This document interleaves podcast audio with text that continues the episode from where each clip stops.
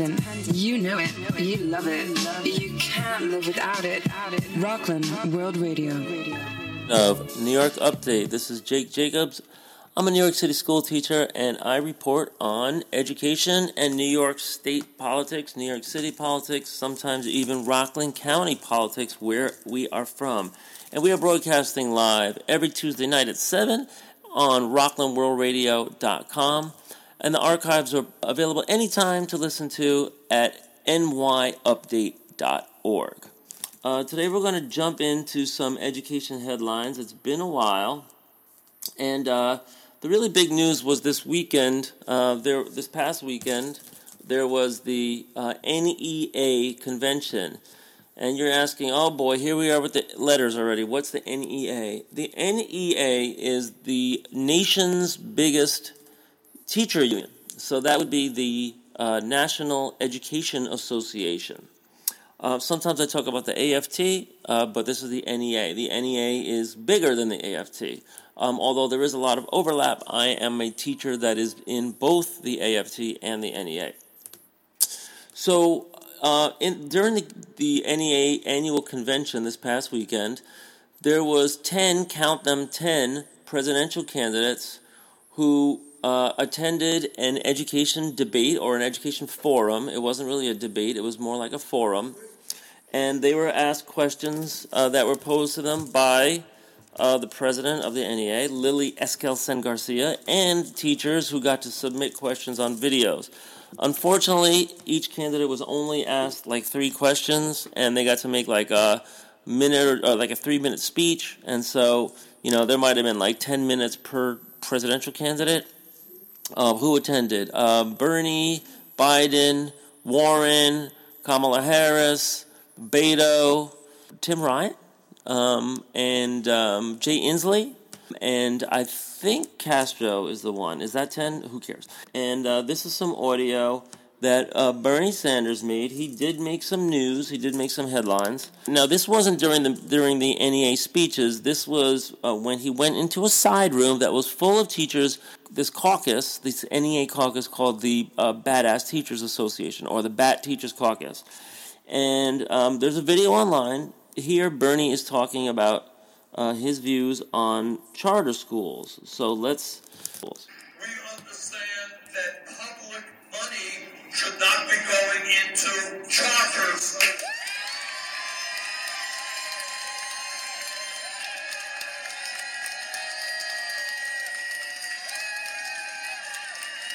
That is why our educational plan is called the Thurgood Marshall Plan. Why it ends federal funding for for-profit charter schools. And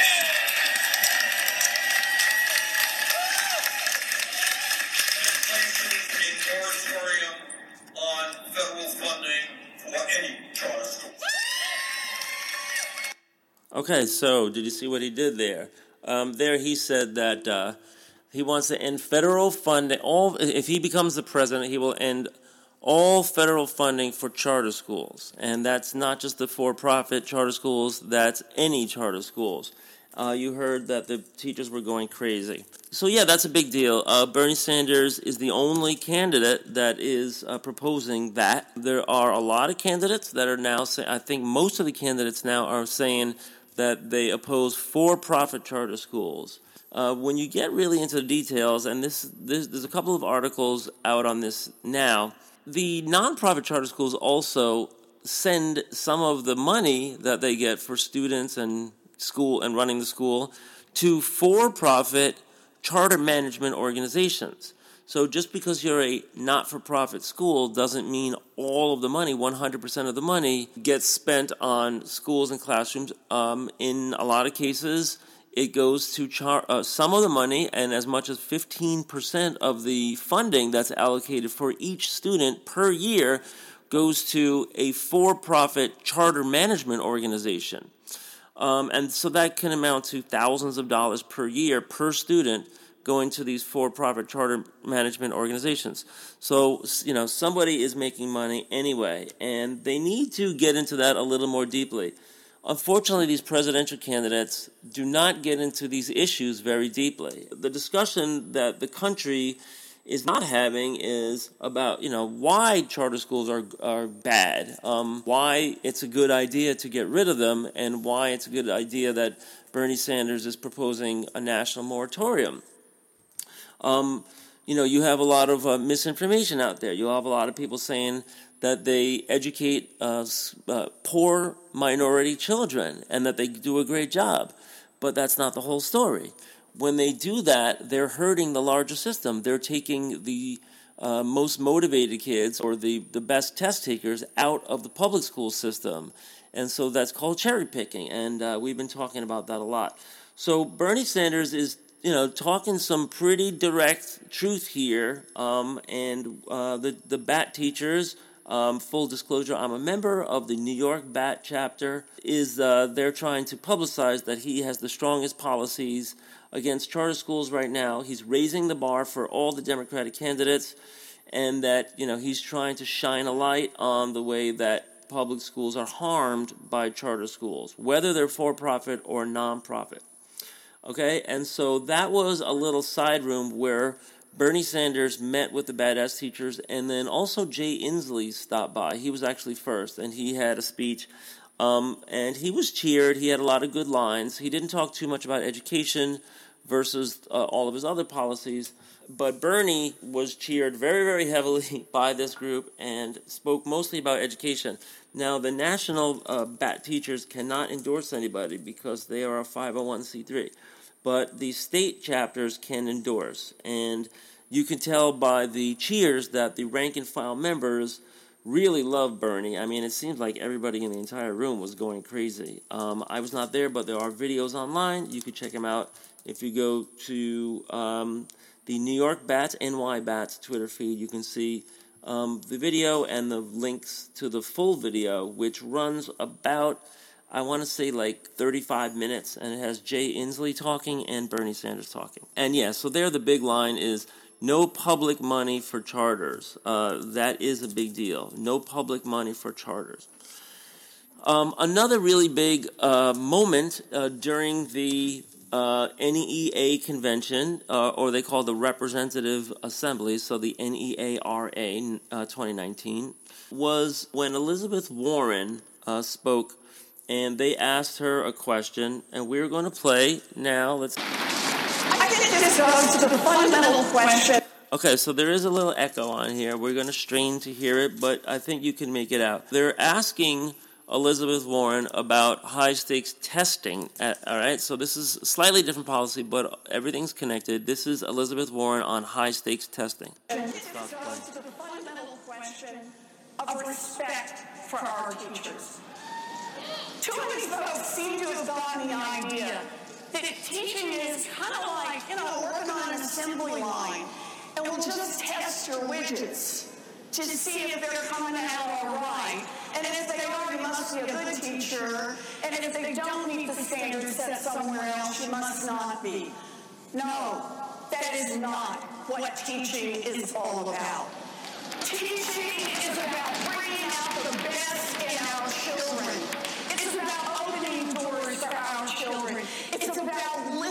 To our children. It's about responding to our children.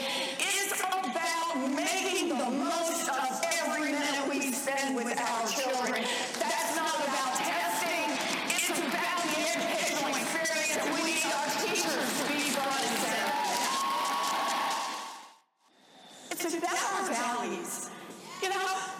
I was a special needs teacher. Special needs teachers understand that it's all about testing, that it's all about what somebody far off in the state capital or far off in the national capital says, here's what constitutes success, and worse yet, here's what constitutes failure. No, that's not what education is about. Education is what goes on in the classroom, what a teacher has set as the goal, and when a kid gets there, it is a teacher who knows that we do not need high-stakes testing. That was the golden statement there. So Elizabeth Warren actually has a history, and she hasn't always been saying that. She was actually on the record in favor of high-stakes testing before this. Folks, this is democracy, right? This is where all the candidates get together, and some of the candidates have ideas that are popular, and they get big cheers. And the other candidates, guess what? They change their positions. And so here's an example of Elizabeth Warren, who I really like, changing a position, a position that's very important to teachers. You heard her say, we don't need high-stakes testing. Up until this campaign, she has said the opposite. She has said that we need high-stakes testing. It's in print. It's, the Massachusetts Teachers Association has been complaining about her, not listening to them and not heeding teachers. But finally, she's listening to teachers and she's understanding the harms of high-stakes testing. And here she is running for president now, trying to get the teachers' votes, trying to get the support and the endorsement of the teachers union, and she is saying we do not need high-stakes testing. So 180-degree turnaround right there. And so, the teachers, they're consistent. They hate charter schools. They hate high-stakes testing. They hate Common Core. They hate distant bureaucrats making policies. If you heard Elizabeth Warren right there, she was saying, we don't need some official in some state capital or the national capital deciding what is passing and what is failing for every child in every classroom across the country. And she's against the policy. Now, Beto O'Rourke did not fare so well. I do not have the clip loaded, but you can trust me that when it was his turn, he got booed for mentioning charter schools. Now, this audience was pretty polite, and the boos were not, overwhelming, at least not on the feed, on the, the video that the NEA has posted. They have these professional cameras, and Beto O'Rourke, mentions that he's against for-profit charter schools, but he was met with boos and silence when he said there is a place for public non-profit charter schools. And he said that as the very last thing, the very last part of his answer to the question. And at first, he tried to dodge the question, but he eventually got around to it. So Beto O'Rourke and Cory Booker are the two candidates that are on the record in favor of charter schools. Pete Buttigieg has also said before that he believes charter schools have a place, although he is also now changing that in very, very subtle ways, and if he could help it, he's avoiding the issue completely. We have been reporting on the candidacy of Jamal Bowman for U.S. Congress. He is running in the New York 16th Congressional District. Pretty big. He's running against Elliot Engel. We spoke about that when he first announced about 2 weeks ago. Now we can announce that in the New York's 17th district, where Nita Lowey is the longtime congressperson, there is a challenger by the name of Mondaire Jones. And Mondaire Jones is an attorney. He is an African-American gentleman who grew up in Spring Valley, meaning he attended the East Ramapo schools. And he just announced yesterday that he's running for Congress. He has a very interesting story. He was raised by his mom in Section 8 housing. His mother struggled with mental illness, he says. She was working multiple jobs just to make ends meet. And he ended up going, Mondaire himself ended up going to Ivy League schools. He graduated from Stanford and Harvard. He started working in the Department of Justice during the Obama administration. He has also worked for the ACLU, and most recently he has worked for Westchester County as an attorney under Westchester County Executive George Latimer. And so now he has stepped down from his position, and he is going to be campaigning full-time. It's a serious, campaign. It's not going to be easy for him running against Nita Lowey. She's been there for 30 years in the Congress. She is, I think, the second or the first senior most Democrat in the whole House. She is the chairwoman of the House Appropriations Committee, and that is very, very important. But this is some of the criticisms that Mondaire is leveling. He was very complimentary about Nita Lowey. This is Mondaire Jones talking. He has a Medium post online where he's explaining. It's a very interesting story. Calls himself a progressive, which I'm inclined to believe. I have no reason to believe he's not.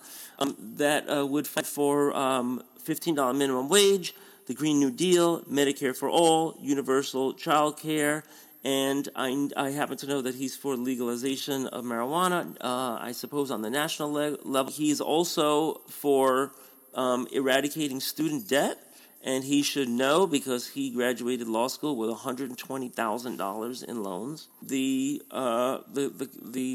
loan issue, the affordable college issue was one issue in itself, making college affordable so that more people have access to it. But the other issue is just eliminating all outstanding college debt. And Bernie Sanders would pay for that with a financial transaction tax on Wall Street. Elizabeth Warren also has a policy to eradicate up to $50,000 per person of college debt, which is not bad either. But obviously, if you're a college person, you're probably going to want to vote for Bernie. I guess you would want to vote for Bernie Sanders. You would literally save tens of thousands of dollars, and in some cases hundreds of thousands of dollars, by having Bernie Sanders win and then actually being able to implement that program, which is not a guarantee. But back to Mondaire Jones versus Nita Lowey. I'm going to read from Mondaire Jones's post on why he's running. Quote, "The incumbent in my race is Nita Lowey, a fellow Democrat for whom I have great respect. Since she began serving in Congress in 1989, she has made remarkable history. But we can respect a trailblazer while recognizing that it is time for a change. This year, as chair of the House Appropriations Committee, Nita Lowey voted to give $1.4 billion to ICE, which has been tearing families apart at our border and locking kids in cages. Right here in the district, ICE has been committing human rights abuses in places like Peekskill, Ossining, Haverstraw, and Spring Valley."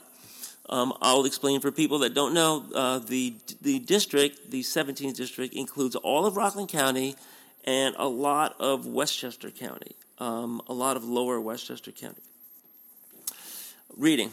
"Representative Lowey also failed, as chair of the Appropriations Committee, to block any federal budget that did not include a repeal of Donald Trump's cap on the state and local tax deduction, which crushed taxpayers in Rockland and Westchester. Ask yourself, what good is chairing a powerful committee if your representative does not use her authority effectively when it matters most? Since passing Trump's budget, Lowey has abdicated her constitutional responsibility by refusing to support impeachment proceedings against the president, despite overwhelming evidence of his crimes in the Mueller report." So I'm just going to break in here and remind people that Robert Mueller is going to be testifying in a week to Congress on the 17th. That should be very, very watched on every single channel. I don't know if people are going to stop what they're doing and close their businesses to watch, but everybody, the Democrats are all going to be hoping that he says something stronger than he says in the Mueller report, while Republicans are all going to be hoping that he doesn't go any further. It will be very interesting. Okay, back to Mondaire Jones explaining why he's running against Nita Lowey. Quote, "Representative Lowey has a 30-year history of getting things wrong, often to the detriment of vulnerable populations. She voted for the Defense of Marriage Act, which legalized discrimination against LGBTQ plus Americans and sent a message to us that we were less than human." So there, Mondaire Jones is letting people know that he is LGBTQ plus. Reading, "As a kid struggling with self-acceptance in the 90s, that message was devastating. Lowey voted for the crime bill, which accelerated mass incarceration and ravaged low-income communities and communities of color. She voted to gut welfare by limiting the number of years that families could receive needs-based assistance. She helped us bring the endless war in Iraq."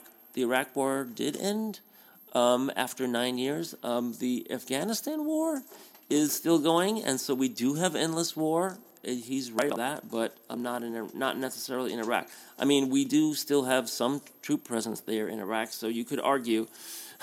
but I just wouldn't have phrased it that way. Anyway, sorry to get too technical, but that's what teachers do. Reading, and Nita Lowey opposed President Obama's Iran nuclear deal.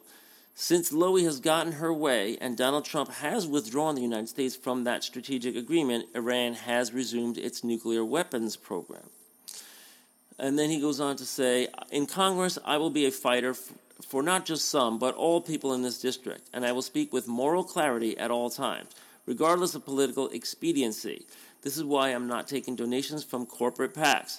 Nita Lowey, by contrast, takes money from donors like Goldman Sachs, Lockheed Martin, Northrop Grumman, and the Sackler family, which caused the opioid crisis. Well, they definitely didn't help it. They were a very big part of it. And we'll be reporting someday soon about how the Sackler family has also promoted charter schools. But for now, finishing this up, quote, in the safely blue district, the Democratic Party is capable of challenging Republicans even as it challenges itself to be better. Next June, Democrats will, after 30 years, finally have a choice. We can remain stuck in the past, which has left too many of us behind, or we can build the future we have always wanted. And then he says, learn more about his campaign, and when you click, you go to the Mondaire Jones website. He also has a couple of really charming pictures of him as a child with his mom, who looks just like him. You know, he's a really incredible story. I know Mondaire. I've spoken to him. Very intelligent, articulate guy. You know, he's a really good listener. And so hopefully we will have him on the show sometime soon. But that is big news here in the 17th District. Running against Nita Lowey, and Mondaire Jones seems like he could be a formidable challenger because of his legal experience, Ivy League degrees, and, all that. Back to the news. During the NEA convention that I mentioned, the teachers actually walked out in the middle of it. I think it was a 3 or 4 day convention, and hundreds of teachers walked out of the convention center in Houston, Texas, to walk to a nearby immigration detention center. So this has been going on all over the country. And we first heard about it down in Edison, New Jersey, of all places, where a whole bunch of young Jewish people got together, and they had signs that said never again means now, and they marched and they rallied and they yelled and screamed and they protested in front of what they call a concentration camp, but it's basically an ICE detention center. These detention centers are all over the country. I've seen a map. They are like a lot of different locations. I think there's even one in Harlem. People have been protesting. I know that there was even arrests. So the day after the Edison protest, there was arrests at another facility. I know that there was it San Francisco? There was coordinated protests against detention camps. And I know that this Friday there's going to be even more. So if you want to go online and search that up, I believe MoveOn has been sponsoring them. MoveOn.org, and they have maps where you can find your nearest one. There was one over in, I think, Dobbs Ferry, and there was one in Long Island. There's one in New York City, and so this is the thing, folks. People are getting out and protesting. Now, there was one that I reported on that was led by young Jewish people. And they had some interesting signs because they were comparing the detentions that are going on down on the southern border to the mistreatment of Palestinians. And so it's interesting to hear Jewish people, sticking up for the plight of the Palestinians. And they're likening the camps that we're seeing now to the, the Holocaust, not obviously where they started killing people by the millions, but I guess before that, where they started rounding people up into groups and putting them in camps, so it's like the beginning of the Holocaust, where they started putting people in detention camps, and it didn't seem so bad, so nobody stood up for them. And, that's happening all over the place now, so keep an eye out for that. News story here, this was posted on July 4th, a charter school scheme was leaked. A screenshot was leaked from a presentation at the National Association of Charter School Authorizers, where they had a screenshot showing their plans for the next year or for the foreseeable future, where they were kind of caught. I'm looking at a screen of bullet points, and it says Plan Benefits, Next Generation Goals, and Challenges. And one of the next generation goals is, quote, union busting. So here we can see, and so I'll read the rest. Narrow or eliminate achievement gaps, increase diversity, charter management model, responsive to parent and community demand, and accountability transition, output versus input. So this is a little sneak peek inside the world of charter school authorizers. They are actually going after unions, and busting unions is part of their plan to increase charter schools. Isn't that interesting? Next story would be this. Details needed. Senator Kamala Harris's plan to increase teacher pay offers states 3-to-1 matching funds. Paid by raising estate taxes on the rich, it would boost salaries an average of $13,500 per year. Mother Jones, and that is the progressive newspaper, not anybody's mother, asks if the plan should focus on attracting new teachers instead. So I read this Mother Jones article, very interesting thing. And, you know, I'll give Kamala Harris credit. She has a pretty thought-out plan to kind of raise the gaps in teacher pay so that, you know, adjusting for costs in different areas, teachers got, you know, all teachers got kind of like a minimum salary, a minimum threshold.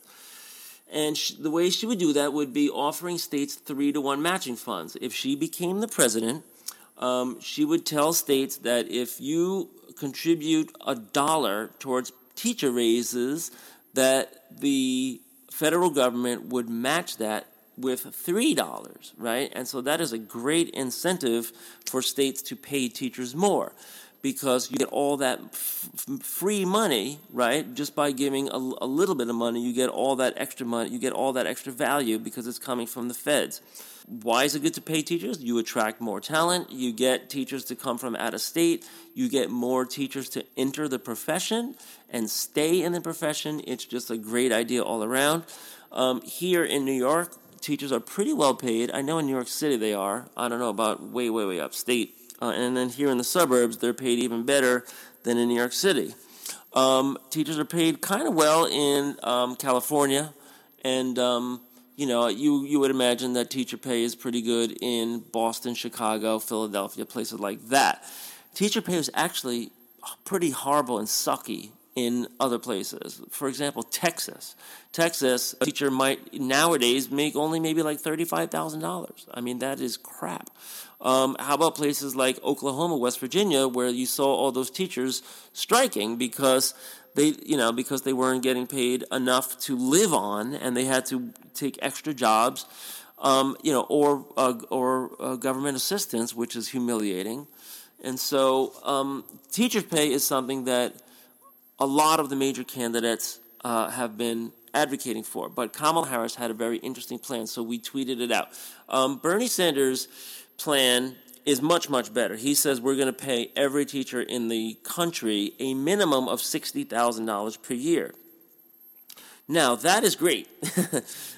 You know, and $60,000 a year is, I mean, you know, for a starting teacher, I mean, I guess that's an average. I don't know if that was like the starting pay. I know in New York City the starting pay for a teacher is $47,000. So this would be way more than that, and then it only goes up.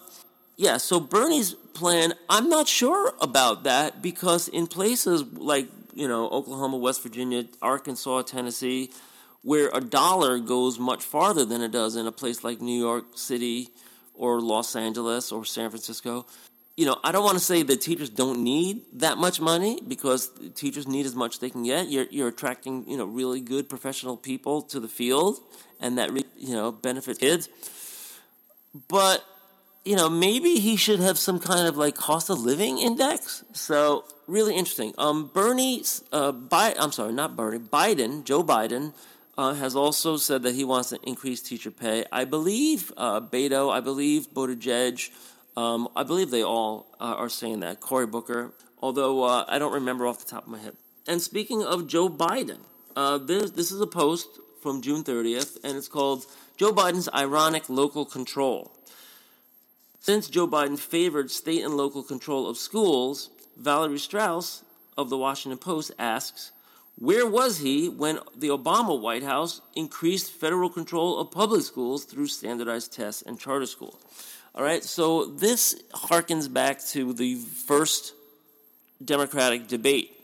And that moment, right, the biggest moment, everybody knows that the biggest moment in the debates was when Kamala Harris went after Joe Biden. And, you know, she said that his lack of support for integration through busing affected her. And, you know, she says, that was me, that little black girl on the bus.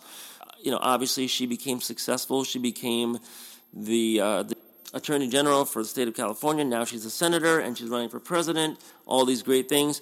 And she attributes it to, you know, her education and the fact that she was able to go to a better school. She, I guess, is saying, yes, this was great that she had busing. And why did Joe Biden vote against it? Joe Biden corrected her live during the debate and said he didn't vote against it, but he did vote against allowing it to happen through the Federal Department of Education. Maybe he's splitting hairs there. I don't know. I know Kamala got a huge boost, and that she is actually in some polls now. She is in the top three in some polls now, depending which. And so, you know, that really boosted her profile. The irony that Valerie Strauss is talking about, and who is Valerie Strauss? Valerie Strauss runs The Answer Sheet, which is a long-running education column in the Washington Post. And she points out that when Joe Biden was the vice president, the Obama administration assumed way more federal control of schools. In fact, they took such control of every classroom, really, in the country that it affected every single day of instruction. And that was by doing the following. The Bush administration had already put in the standardized test, the annual standardized test, and they put in punishments and they put in money incentives. But when Obama came in, you might remember we were just going through the economic downturn, and we had this huge stimulus. This huge economic stimulus called the ARRA, the American Reinvestment and Recovery Act. And $5 billion was allocated for federal grants, competitive grants, which means they're discretionary. That means the Department of Education can give them to whoever they feel like it. And then the Department of Education was run by Secretary Arne Duncan.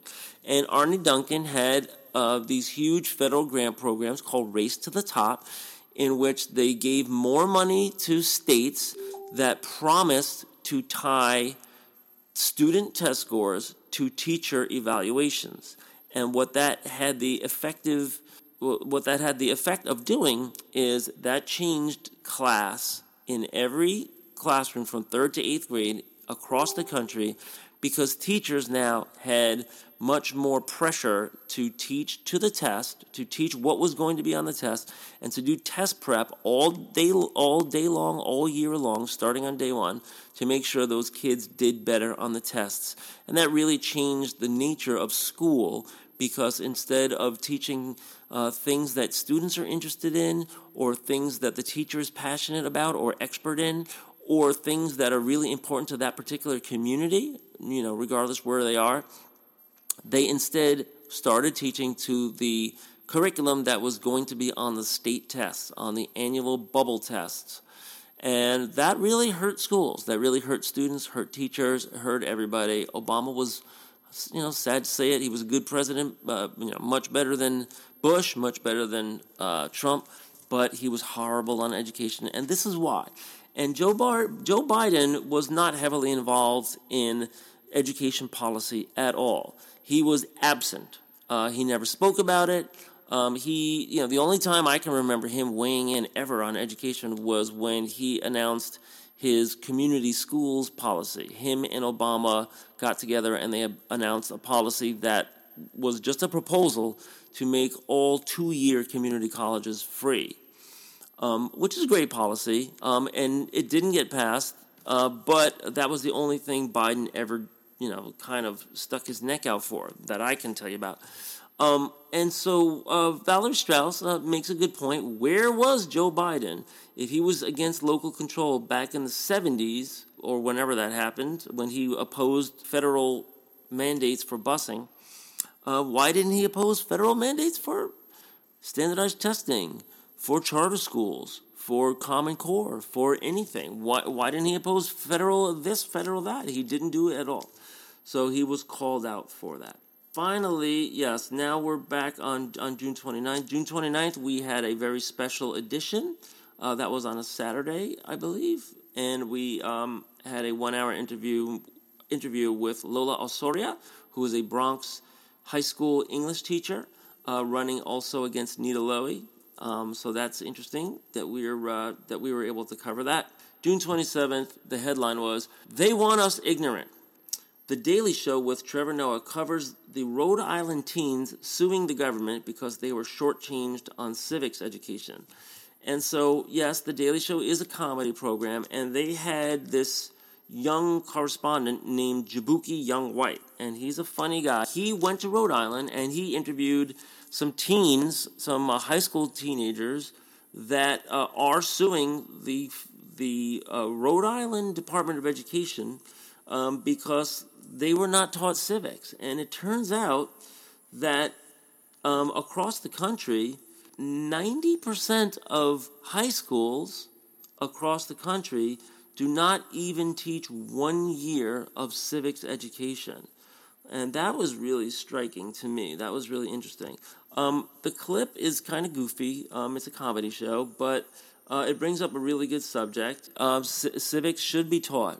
We really struggle in my school. I work in a middle school in the Bronx to cover civics, you know, to get enough time in for kids to understand it at the middle school level.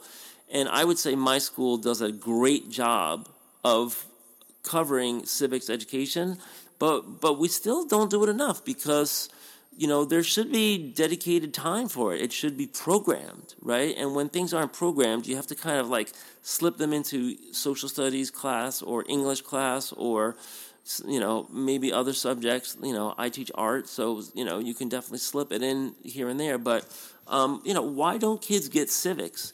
Why don't they get it on the middle school level? And especially, why don't they get it on the high school level? Because, you know, when you turn 18, you can go out and vote. And so we're not teaching kids civics, and we're expecting them to go out and vote. Also, exciting news here in New York State, they passed a law that's going to allow 17 and even 16-year-olds to pre-register to vote. So you can do that anytime, and then you just have to wait until you turn 18, and you can just go vote. So I'm going to encourage my daughter, who is 17, to go out and pre-register to vote. Okay?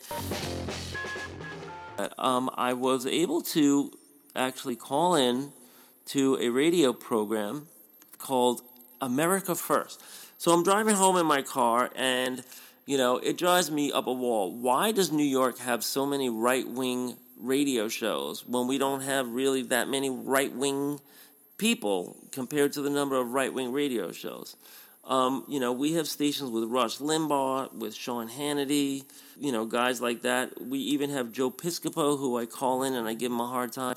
But there's this new show by this Trump advisor by the name of Sebastian Gorka. And his show is pretty new, and so they don't actually they don't have that many callers. Like, if you try to call the Rush Limbaugh show, forget it. You'll never get through. They have a lot of callers, and they screen the callers very carefully. This is a pretty new show, so they didn't screen that heavily. I called in. I got right through.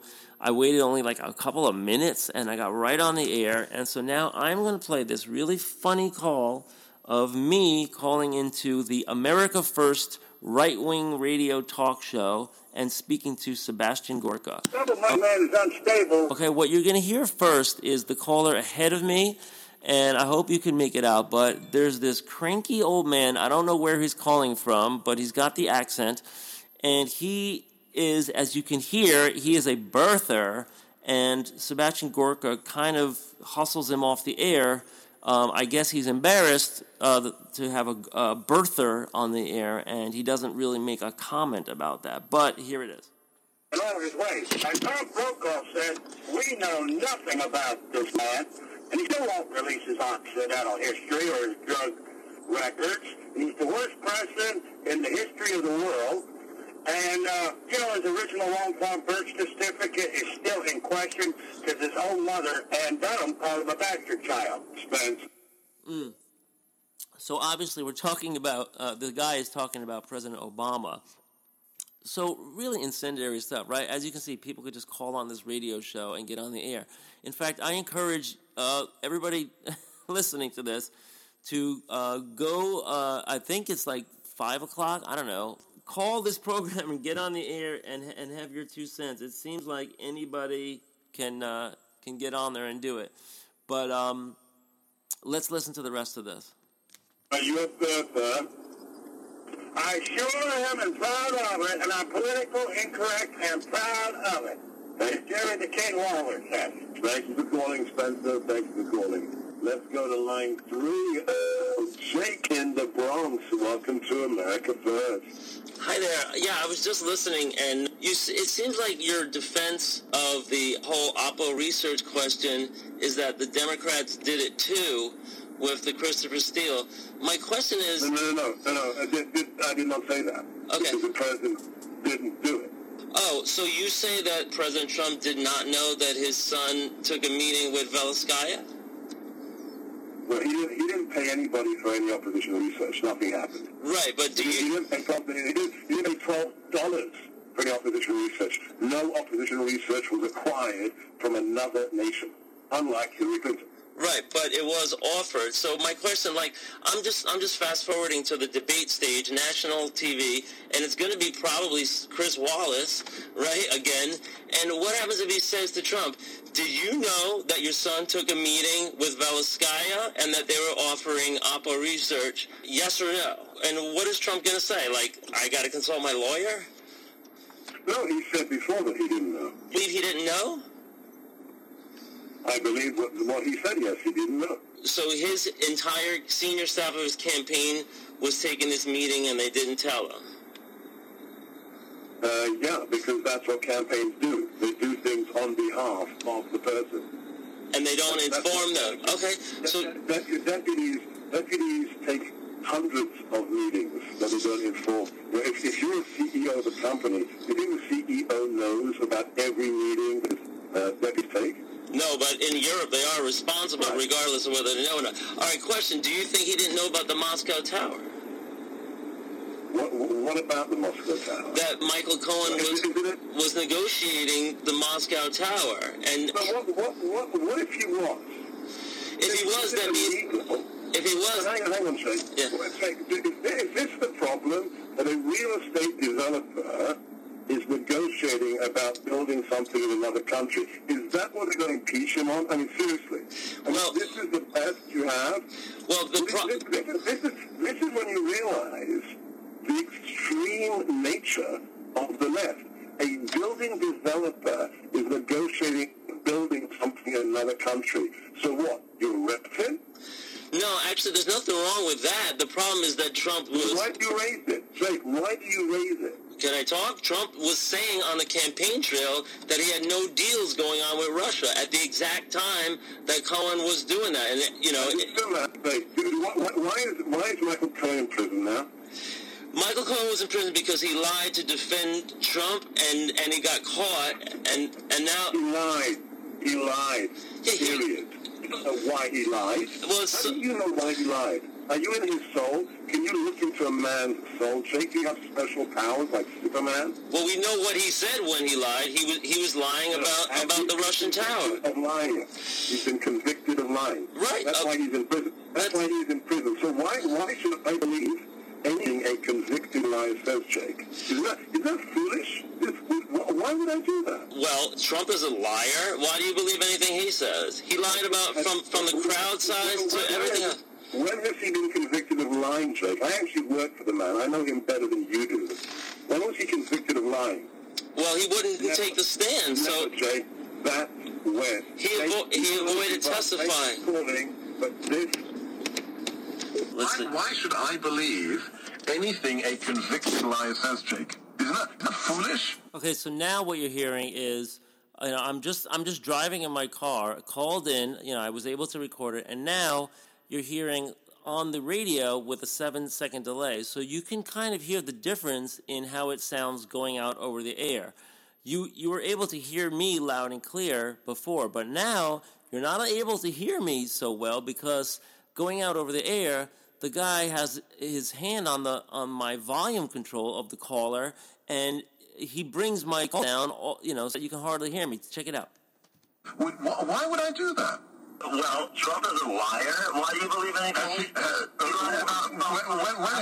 When has he been convicted of lying, Jake? I actually work for the man. I know him better than you do.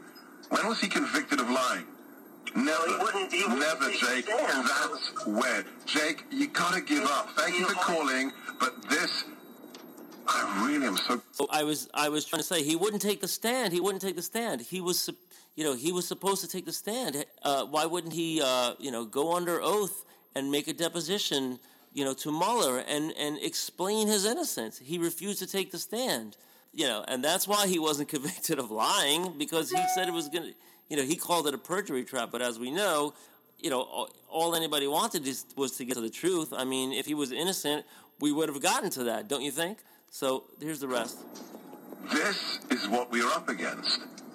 People who would want to put you in prison because you are a building developer and you are negotiating, or somebody who works for you is negotiating a potential deal.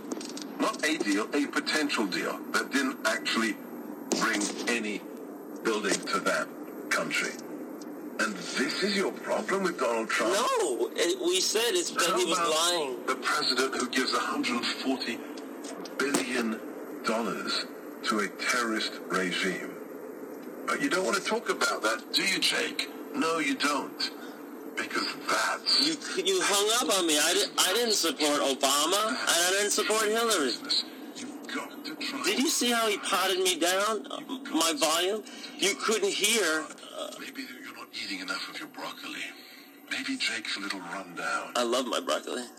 If any of you don't have the energy you used to, it's probably because you're not eating enough fruits and vegetables. So that was actually pretty devastating. Like, these guys aren't really supposed to take real calls on the air. So I commend Sebastian Gorka for actually taking real calls on the air and getting into it. He did a couple of very clever shifts there. Again, the problem wasn't that Trump was negotiating a tower. The problem is that he was negotiating a tower with Putin as he was running for president, and he was lying on the campaign trail about it to all of the people that were voting for him. And he told them, I don't have anything in the works with Russia. There is no deal. There is no negotiation. There was nothing going on whatsoever. End of story. And that turned out to be a lie. And Michael Cohen lied about that, and that is exactly what Michael Cohen is going to jail for, right? And Michael Cohen... Do you also notice that Gorka... I'll end that here.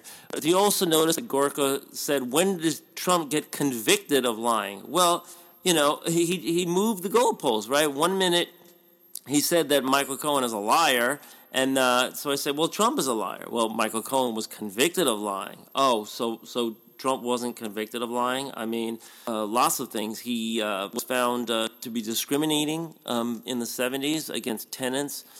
He was found guilty in the Trump University and had to pay settlement and restitution. There's been a lot of times, but whatever. We can go into Trump forever and get lost down the rabbit hole. So I just thought that was a funny call. Hope you enjoyed it. Everybody should, feel free to go online, and as you can see, goes on there, and he'll let anybody on there. He'll let a birther on there to say that Obama's mother called him a bastard child, and then he'll let me on there to go say, that Trump lied about the Moscow Tower, and, what is he going to do during the televised debates when it comes time? How is he going to deflect, when the debate host says, hey, you knew about the Trump Tower meeting, and you covered it up, you lied about it, you said it was about adoptions, why didn't you go to the FBI? I mean, all that stuff can come out. He's running for president. How can you defend that in a televised debate? It's going to be very interesting to me. Anyway, we are going to sign off for today. We are going to I'll be back next Tuesday for New York Update. This is Jake Jacobs, and we want to thank Rockland World Radio, who hosts us live every Tuesday. We will see you next time.